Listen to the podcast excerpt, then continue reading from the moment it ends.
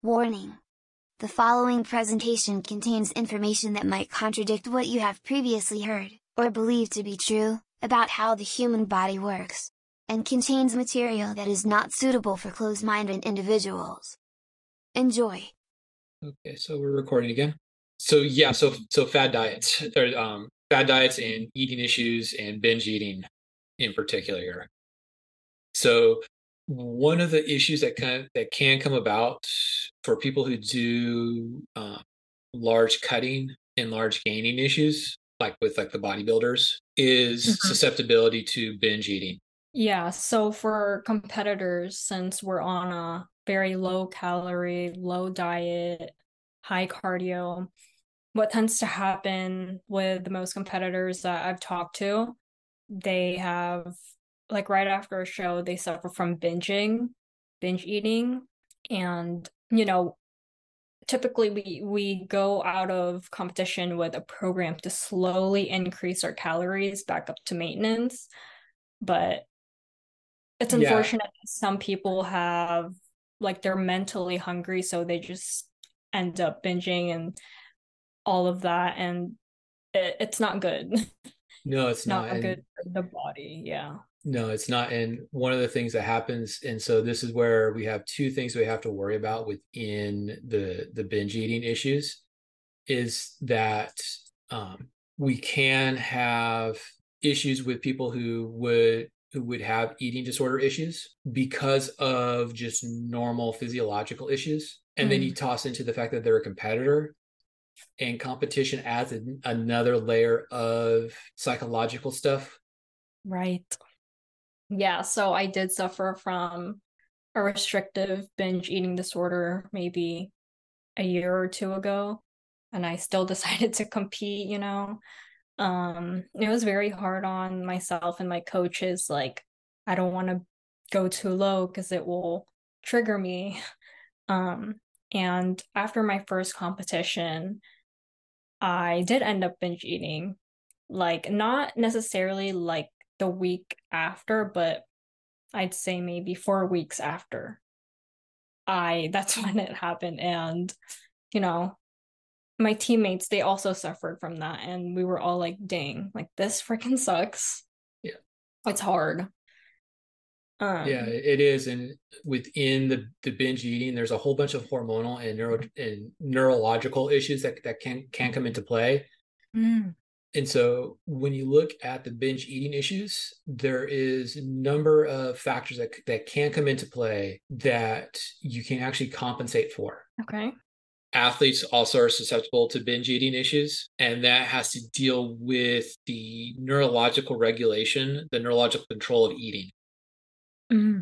And the fact that neurological control of eating is linked with reward center response mm-hmm. within the brain. And so when every when anything is linked with reward center response in the brain, if I have addictive qualities in my life, okay, I'm apt to fall into something that's going to try to trigger that addictive response. Mm. And so eating can become an addictive an, an addictive response. Right. And binge eating is one of the eating disorders that gets linked with people who have addictive personality issues. So like ADHD per se. Per se, yeah. So so ah. people people have attention deficit issues. Yeah. Have addictive personality issues as well. They're trying to mm. find something to kind of regulate a fixation right that they have. So a lot of people get this misconception of of ADD is oh squirrel I'm distracted by a squirrel. Mm. Where mm-hmm. where like ADD people is like oh there's a there's a squirrel what kind of squirrel is it? I'm going to go spend the next 55 minutes trying to figure out what kind of squirrel this is. Oh, it's climbing up a tree. What kind of tree is it? I'm going to spend the next 50 minutes trying to figure out what kind of tree that happens to be. Right. As opposed to where everybody thinks that attention deficit issue is getting distracted by everything in the where it's not is you're not getting distracted by stuff. You're getting fixated on stuff that you're not that you should not be fixated on. Yeah, hyper fixations. Yep. I have those. Yeah, and so yeah, yeah. so so people with the te- people with ADD issues will have fixation issues mm-hmm. that gets exacerbated with stress with stress response. Mm-hmm. And so one of the things that happens for people who are doing large amounts of weight gain, weight loss, mm-hmm. cutting gaining is that you start to fall into an addictive trap Mm-hmm. where okay my goal is this and my goal is in terms of weight to reach that weight point Mm-hmm. and i'm going to do everything i can i'm going to keep doing and i'm going to keep doing and i'm going to keep doing until i reach that weight point. and then once i get it i get this reward response Mm. for the Mhm. bodybuilders the reward response is the adulations that they get by being on stage doing their posing Yep. the the everything leading up into that is the is basically gambling where you're you're gambling in order to get a reward or to get a reward or in order to get the reward you're Mhm. not necessarily doing it in order to get the belt and the crown Yeah. you're simply doing it to get the the adulations the social acceptance of doing what you're doing Yep. So in in my head, I'm like, I like competing because I love being on stage. You Mhm. know. Yep. Um, and, and so what ends up happening is that is that you fall into that addictive pattern yeah. and- Everyone says competing like that is addictive. mm-hmm. and well competing in general is addictive Mm-hmm. And so, so what ends up happening? So, for we'll use your avenue of competition bodybuilding. Mhm. That same issue in terms of binge eating following the competition Mhm. can be seen with with other performance based off of body image, like Oh. actors, Mm. actors and actors, actresses, however you want to label the the male female acting. Okay. They have to do the same type of thing that you as a bodybuilder have to do in order to look a specific way for a specific role. Uh, right. And their wire, their addiction is to get that same adulation. They Mm. want they want the crowd to say, "Hey, you did a great job." Yeah. Everybody wants everybody wants that in terms of of their drive. Everybody does something in order to get adulations, in order to get the reward response coming coming back to them. Mm, mhm. when it gets linked with eating, we can have eating disorders that that can come about. Where for the actor and, and the whether it's male or female, you can fall into the anorexic issues. Mm. The bodybuilders can also fall into the anorexic issues. Yep. But what ends up happening is that usually ends up happens when you come out of that anorexic phase is that you Mhm. go into a binge phase. Yeah. or you go from a binge phase into an anorexic phase. And so what ends up happening is usually you'll have like a gain or a bulk cycle for the Yep. for the the bodybuilder. Mhm. That bulk cycle is going to be followed by a cut cycle, Mhm. as opposed to okay, I'm going to I know I have 52 weeks to, to train for this competition, and instead of utilizing that 52 weeks to to appropriately periodize out your diet and your training regimen, Mhm. you go, you follow into okay i'm going to bulk bulk bulk bulk bulk cut cut cut cut cut cut cut Yeah. and then competition Mm-hmm. whereas if if you did it where how we're trying to deal with a lot of weight class athletes now Mm-hmm. where we're trying to find okay what is the optimal weight for you to compete at Mm-hmm. and then everything around diet nutrition exercise is built around okay what is the optimal body mass for the for the person what Mm-hmm. is the optimal body fat for the person now for the bodybuilder there's something that's, that's going to come into play there is that your optimal body fat during competition is well below what your optimal body fat is for the rest of the time Mm. and that's where that's where we start having huge swings in nutrition leading into competition that we won't see in other types of weight limit competitions whether it's athletic competitions or performance competitions acting bodybuilding fall into like the performance competition Mhm. whereas like wrestling boxing uh, mma competitions where there's weight classes is going to fall in fall into an athletic competition where you're Mm. going to be do, doing something in terms of movement competition versus doing something where people are viewing your body in terms of competition. Mm. and so when we're dealing with the, the weight class athlete we're going to have a, a minimal threshold that we want their body fat to be. And we don't want them to be below that body fat. Where we're going to try to do everything possible to have weight loss come from the body fat while gaining muscle mass gaining bone mass along the training cycle. With the bodybuilder, we don't want to have huge swings in body fat. We want to we want to keep you relatively normal body fat Mm-hmm. during the training Mm-hmm. and then within the 8 weeks prior to training if we want to do this in terms of in terms of good physiological cutting we'll take an 8 week period of time and slowly start to change diet without changing huge amounts of your training Mm-hmm. To get the body fat change that we see what we can elicit from other populations Mm.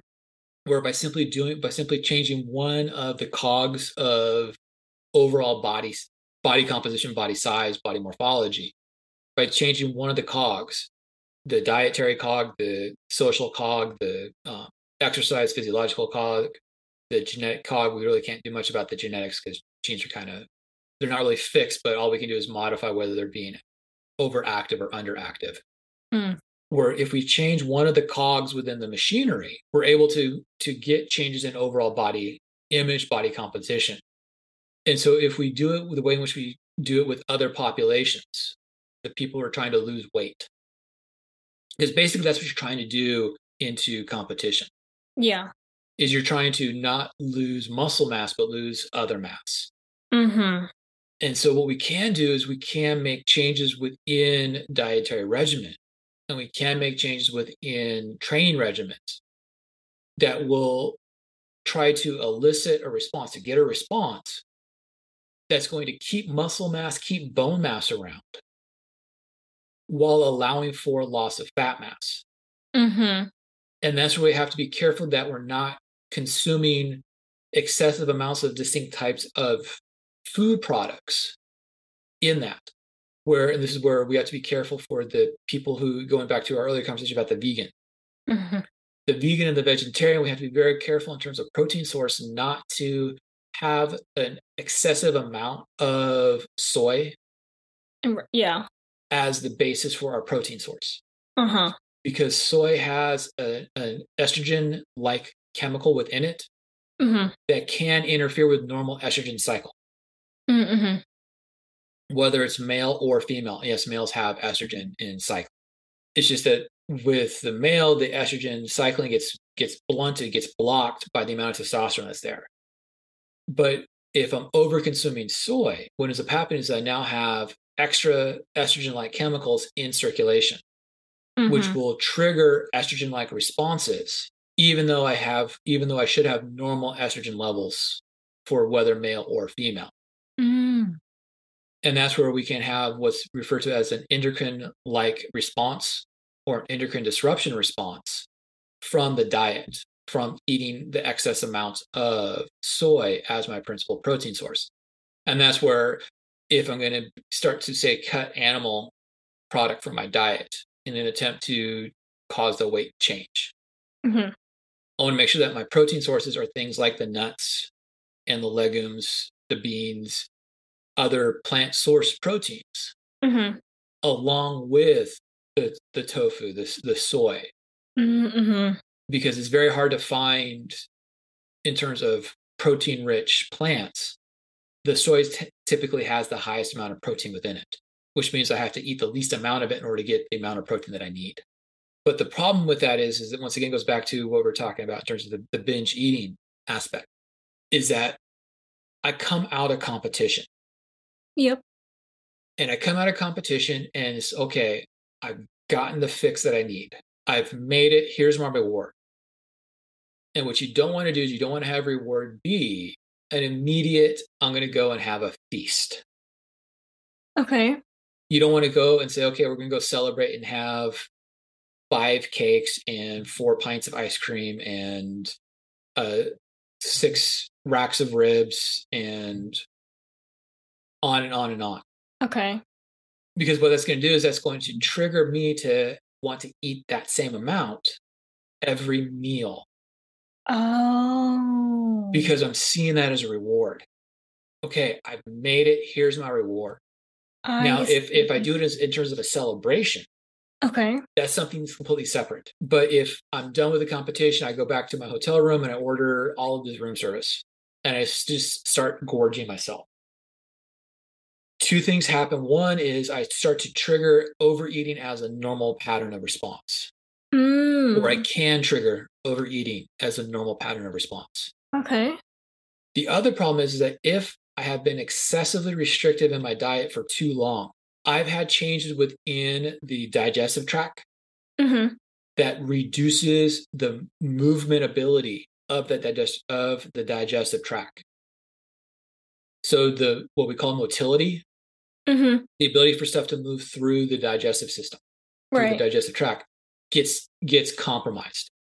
Uh-huh. and it can cause issues for the person it can cause distress within their within their di- digestive tract right. within their intestines within their stomach Mm-hmm. that can lead to issues for them Mm-hmm. it's not something it's not it, not necessarily super serious but it can cause distress Yeah. So for most competitors, you know, they are always like, after my show, you know, I'm gonna go celebrate. Like, finally, I can eat. mm-hmm. And to me, I'm like, no, like that's that is triggering because now you're finally like out of here. Like you, you still should follow a plan. So it's it's not triggering because once you're in a binge like that, once you start, it is very very hard to stop. It, it is, and that once again, it's because what you're doing is, you, is you're setting yourself up. So what keeps me, what starts me eating, what stops me eating, are in particular within the nervous system, are sw- are swings of dopamine and serotonin. Uh-huh. And dopamine and serotonin swings within the reward center of the brain. Mm-hmm. And so what ends up happening is this is where you get into you get into real issues with the, with the binge eating. And this is where when we do start treatments for people with binge eating issues, there are there are drugs that we can give people who have binge eating disorders. Is one of them Vyvanse? Mhm. Yep. And so we can we can treat the binge eating disorder by by basically treating the responsiveness to the neurotransmitters. Mm. But the problem is is that and it goes into doing any type of drug treatment for any type of psychological response. Right. If I don't treat the behavior, I'm gonna I'm gonna be stuck on the drug and the drug effectiveness is gonna start to drop. Yeah. Oh, yeah. Yeah. And so what we need to have happen is we need to change the way in which eating reward comes about. Okay. And it goes into the anorexia issue and it goes into the binge issue. And this is where it goes into it, where you have this kind of here is my year plan. Okay. And so most people do the bodybuilding stuff Mm-hmm. are competing once, maybe twice a year. Yep. And so that once, twice a year, if you actually calendar and periodize your training and calendar and periodize your diet, you Mhm. can you can negate, you can kind of not really stop, but slow down the binge response that can come from following the competition. Because you've starved yourself, you've starved yourself, you've starved yourself. And this goes into something we talked about uh, a couple weeks ago in terms of the carbo loading issue Okay. if I am going to cut and carb load heading into a competition, Uh-huh. I can use that to start to slow the responsiveness to I'm starving, I need to eat. Because I Ah. can use the the the nutrient slurry in the carb load to start to offset I'm starving. Ah, okay. Particularly if you do it in and around when the competitions happen. Mm. So also along with in the past I've had a cutting phase and we would have me do refeeds every week, like one day a week, high Mhm. calorie. Is that something that's also helpful to um reduce the binge eating after a show? It's like a cheat meal, but yeah controlled. I- i'm i'm i'm yes but there's a caveat just like with everything if you have any type of addictive personality issues or addictive behavior issues, having that recoup day Okay. can come into being a reward. Where Oh. anytime you do cut, you automatically have binge following. And we have to be very careful here in terms of terminology before we move any further here. Okay. Binge is excessive consumption over multiple repeated days. Yeah, in a short period of time. Yeah, with with Yeah. it's, it's it's it's multiple multiple overconsumptions, typically within a seventy-two hour window, hmm or multiple consumptions of multiple days over a week. hmm hmm Is the is the general idea behind binging. Yeah. And so if I spend so I cut, I cut, I cut, I cut, I cut, and then I spend one day on a refeed as as as you, as you stated it. hmm As long as I'm not over consuming on the refeed, I'm not going to have an issue. Okay. However, if my over if and this is where we have to we'll get into another uh, point here on, on cheat meals here. If my my refeed is excessive consumption and excessive consumption of all of the foods that I see as being reward foods, hmm then I have issues that can come. Mm. If post competition, I'm going to reward myself with all of the foods that I've been cutting out of my diet for the last two months, Yeah. and I'm going to overeat on, let's say my competition is on a Saturday, Mhm. and I'm going to overeat Saturday night, I'm going to overeat Sunday, and I'm going to feel really bad on Monday, but I'm so I'm not going to overeat. Yeah. But I'm starting to feel a little bit better, but I still want to reward myself on Tuesday, and so I overeat again. I'm Uh-huh. binging at that point in time. Yeah. Yeah. And, is. and and so this is this is where what what you want to do is if you start to reintroduce foods that you've been selectively removing from your diet you want to reintroduce them in very small portions so that they are Yep. not seen as reward but simply Mhm. seen as being part of your meal Mm-hmm. the problem with most binge consumptions whether it's binge eating or binge drinking because usually those are the two types of binges that we have Okay. if you're binging, you're getting a reward from doing the activity. And Yeah. so if you're going to overconsume foods, you're going to overconsume foods that you tend to see as being rewarding in themselves. Mm-hmm. And this is where people on your team and people within your your social network that are all going to be competing in the next couple of weeks. Yeah. If they're going to reintroduce food, the reintroduction of food needs to be in very small portions as part of the overall meal and not seen psychologically, not seen cognitively as here is my reward for doing this. It's simply Mhm. here's here's part of the food within the meal. Because if I'm going to give myself a reward in terms of food, I'm going to repeat the behavior that gave me the reward for the food. Right. It's it's pure in terms of psychology. It's pure behaviorism. It's Oh. it's skin it's it's Skinner 101 in terms of behavioral modification. It goes Mhm. back into if uh, in your psychology classes, everybody talks about Pavlov's dogs Mm-hmm. and the sali- and the salivary response. Yeah. And I ring the bell and I give them food. If I ring the bell and I give Fortier food, he's gonna get he's gonna salivate. Yeah. If I ring the bell and give him food, he's gonna salivate. What's gonna happen is that the dog slowly starts to associate the bell with food. Mm-hmm. Mm-hmm. and anytime I get food, I, I start to salivate. And so, what what Pavlov noted is that there is a psychological response that leads to a physiological response. The psychological Yeah. response of hearing the bell leads to the physiological response of salivating. And Skinner basically said that we can change behaviors through reward responses. We can get somebody to Mm. behave the way we want them to behave Mm-hmm.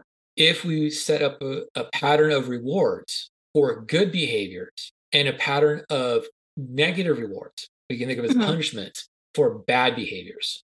Mm-hmm.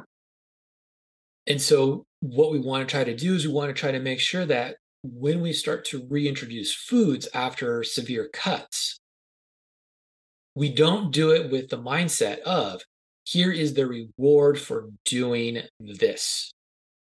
Mm, because right. if I if if I see the reward for doing this as being food, Yep. I'm going to constantly be trying to get that reward if I happen to have an addictive personality issue, an addictive behavior Mm. issue, which everybody who's ever been a com- competitive person Mhm. has. Even if they even if they claim, "Oh, I don't have it." Everybody who's done competition has that Mm. addictive personality, has that addictive behavior because they're doing the competition to get the reward. Yeah. So then, to end that topic off, what would you suggest for me after I do the show Well, once again, we have to go back. We have to start looking. Okay, to avoid binge eating? and and and that's where it's it's about reintroducing the foods but not reintroducing foods with the idea of here is the reward for doing the competition. Okay. it's hey i've gotten through this. Here's my food. I'm going i'm back to being able to normally eat again. Mm, and i'm simply going to have a normal meal. Okay. and i'm going to have normal meal and i'm going to have normal meal and i'm going to have normal meal and this is where if you're if you're following an intermittent fasting approach or if you're following a time restricted approach heading into competition Mhm. you want to reintroduce food within that time restricted fashion or within that intermittent fasting fashion Mhm. where if i'm doing intermittent fasting where it's three days no food one day binge one day overconsumption Yeah. Two days fasting overconsumption type of intermittent fasting or if my inter- intermittent fasting is i'm going to be restrictive restrictive restrictive normal restrictive restrictive restrictive normal Right. Yeah. and so one of the things that you're talking about is is the feedback uh, response Mm, where you're able to get back to normal eating and so when you Mm. get back to normal eating what you're following is you're following an intermittent fasting mhm. and so the intermittent fasting plan is where i'm going to be restrictive in my diet for 72 hours or so within that 72 hours it's either i'm very restrictive or i'm not eating very much at all to i'm not eating at all and then Mhm. that and, and then at the end of that 48 to 72 hours i then have a normal day of eating which is what you were talking about earlier Mhm. that is intermittent fasting and there's nothing wrong with intermittent fasting intermittent fasting has been shown to have very good positive benefits to it both met both metabolically as well as in terms of body composition time restricted eating is what most people think about when they, when they hear the word intermittent fasting Mhm. where i'm going to eat everything i possibly can eat within this six hour window of the day and then i fast the rest of the day Mm, That's I think that's called uh like a one meal a day diet. Yeah like they have a whole thing. they, they have a whole bunch of names they have a whole bunch of names for all these for all these things it's a, Yeah. it's a fad it's a fad in terms Mhm. of that but what the time restricted time restricted eating is basically saying is that okay out of 24 hours i'm going to fast i'm not going to eat for 12 to 18 hours Mhm. the most restrictive goes up to 20 hours Mhm. and then the other part of the day i'm going to eat and i'm going to eat without restriction Yeah. That's time restricted eating that's that, that unfortunately is what most people think about when they think intermittent fasting. Mm, if you're if you think about once again this is a whole generational discussion. Generationally we used to talk about three square meals a day. Yep. breakfast lunch dinner. Mhm. breakfast lunch dinner is time restricted eating. I'm going to eat from 6 to 7 i'm going to eat from from 11:30 to 1:30 i'm going to eat from 5:30 to to 6:30 Mhm. the rest of the day i'm going to fast that's time Mhm. restricted eating that's time restricted feeding Mm, we've gone away we got away from that when we started talking about having multiple small meals throughout the day Yep. but even then you were still following a time restricted eating okay i'm going to have a small Mm. meal at 5 a.m i'm going to have a small meal at 9 a.m i'm going to have a small meal at 11 a.m so on and so forth Yeah. but if we want to to kind of restrict the um, onset of the binge eating following competition Mhm. what we have to do is we have to somehow change the reward responses from Mm. food reward to other reward. Where it's like, Okay. hey, I got done with this competition. I don't have to do this type of exercise for a little while. I can do another type of exercise that I really like. Ah, okay. It's where we change one behavior. So, so we talk about behaviorism, when we talk Mhm, about behavioral responses, if we want to get rid of a bad behavior, what we have Mhm. to do is we have to change behavior for behavior. Okay. And so when we talk about behavioral modification, lifestyle Mhm. modification, what we're really doing is we're changing what we don't want, what we do want. Mm, Yep. And when we change that, if we can get the person to, to have buy-in, that is they're selecting what they're doing, hmm then it's going to hold. It's, it's something where they're not going to be coerced into having to do that behavior.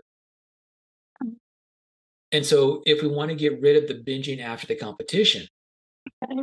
it's doing something else besides having food within that, which can become problematic because if everybody is in an excessive cut phase, Yeah. They're in a feedback loop physiologically that is saying you have to eat. And then I have that cognitive drive because once again, within feeding, along with a whole bunch of other things that deal with the brain, hmm I can cognitively drive myself to want to eat, but I can also cognitively drive myself to not want to eat.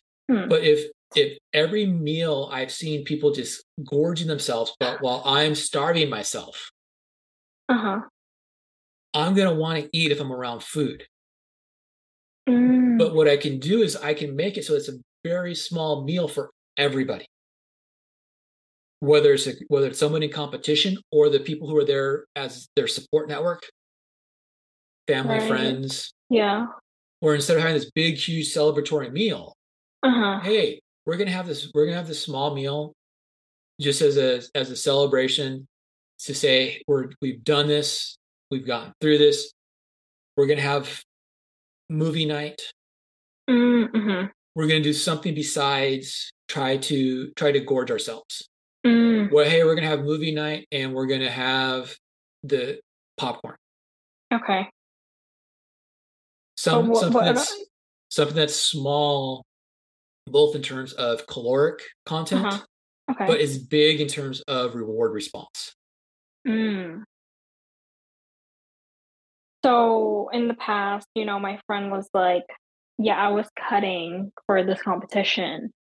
And then she was telling me I would look at food all day. I would like look at food accounts and watch them and my mouth water and I like I'd look up recipes. So hmm that's also being mentally hungry. Exactly. And that, would that- lead to more binging. It, it, it, it increases the likelihood of having a binge response. Okay, okay. Yeah. and that's where what you want to do is is is very similar to and once again i don't like using this and so um, it's an analogy and i don't like using the analogy but i'm going to use the analogy because what everybody understands Mhm. it's like trying to get rid of drugs you cannot cut cold turkey Mm-hmm. and have it be successful Mhm. it's just like cutting you don't when you and by cutting we're talking about cutting weight we're not talking about doing any of the actual knife cutting stuff Yeah. when we're cutting for weight, if we do it slow and gradual, it is not a Mhm. punishment and it's not Mm. seen as a punishment. Yep. But if it's done in a drastic fashion, which is how a Mhm. lot of competitors do it, Mhm. it becomes something where it becomes a punishment. It becomes a negative reward. Mm. And so I'm going to do everything in my power to get rid of the negative reward and get the positive reward. Mm. And that's where I'm going to look at cooking recipes. And the cooking recipes give me a fix. Once again, using the drug analogy, Yeah. it gives me the fix, but it's not the same as getting the drug. Once again, it's an analogy here. We're not saying I'm not I'm not equating the two, hmm but the behaviorism is the same. Mm-hmm. And so what we want to do is we want to we want to change the perception. And by changing the perception, we're able to shift behavior. Mm. And and once again, this is not something that can be done in a week or two weeks prior to competitions. It's something where you have to sit down, you have to figure, okay, here are my competitions. hmm I have to periodize, I have to to look at how I'm changing my exercise and my dietary, my nutrition over the calendar year so that I'm at optimal performance on this one specific day and then on this one specific day mm. without overburdening myself. Because what's up happening is that if I'm overcutting, if I'm over restrictive, yep, because something happened within my training cycle that made it where I couldn't meet, where I couldn't get a goal, mm-hmm. it's going to be where I have to double down on the restrictiveness. Mm. And when I when it comes to nutrition, if I'm starving myself, I mm-hmm. get a mm-hmm. whole bunch of hormonal swings. In particular, I get hypoglycemic swings. Okay. Which causes the mammillary body within the brain to start sending out angry signals. And those oh. angry signals is what causes me to have my moodiness. Oh. The hangry. Mm-hmm that everybody gets when they feel like they're starving themselves. Mm-hmm. People who are in excessive who are in excessive weight cut phase mm-hmm. are even hangrier mm-hmm. because of the swings that are taking place within my fuels, where I can make those same swings, those same changes in terms of body mass mm-hmm. without being excessively restrictive if I make correct changes in the macronutrient balance that I have. Oh, okay. Where I can cut, I can cut weight without having to excessively cut caloric balance issues. Okay. Yeah. And that's that's where if I'm looking at cutting fat, becoming excessively ketogenic mm-hmm. in the month leading into competition mm-hmm. may be more beneficial to me than being normal and then excessive cut Mm, excessive okay. restriction yeah. in terms of total calories, in terms of total nutrients, uh-huh. where I can keep my nutrients relatively stable, shift my carbohydrate balance, become ketogenic, or shift what fuels, what sources my food is towards a more vegetarian diet, mm-hmm. which is going to cause changes within the, the macronutrient balance without becoming excessively restrictive. Mm. Yeah, so I I told my coach like, hey, like I don't we can't cut down food like extremely fast. We have to slow it down. I don't want to it's it's hard mentally even um You're right, it is hard mentally. And that's where we have to look at how we go about setting the dietary standards that we're going to follow during the training phases and within the uh, weeks leading into the competitions that we're going to have for like the bodybuilders or for those that are going to be using dietary restrictions to make weight where if we're able to change our perspective we're able to kind of mitigate slow down nullify the binge response that might come about due to all of the cognitive changes that might occur during the dietary phases so that we're able to have a good response. And by good, we're talking about the behavioral response that we're looking at. So that we're not going to have this kind of big change in mental approach to dietary restriction so that we can go ahead and not have to worry about, or at least reduce the worry that people will succumb to binging following the prolonged diet. Well, I hope you enjoyed the conversation that we had as relates to some of the dietary aspects and patterning of food intake relating to things that might impact binge response. We will have future conversations on various topics related to fad diets coming up soon.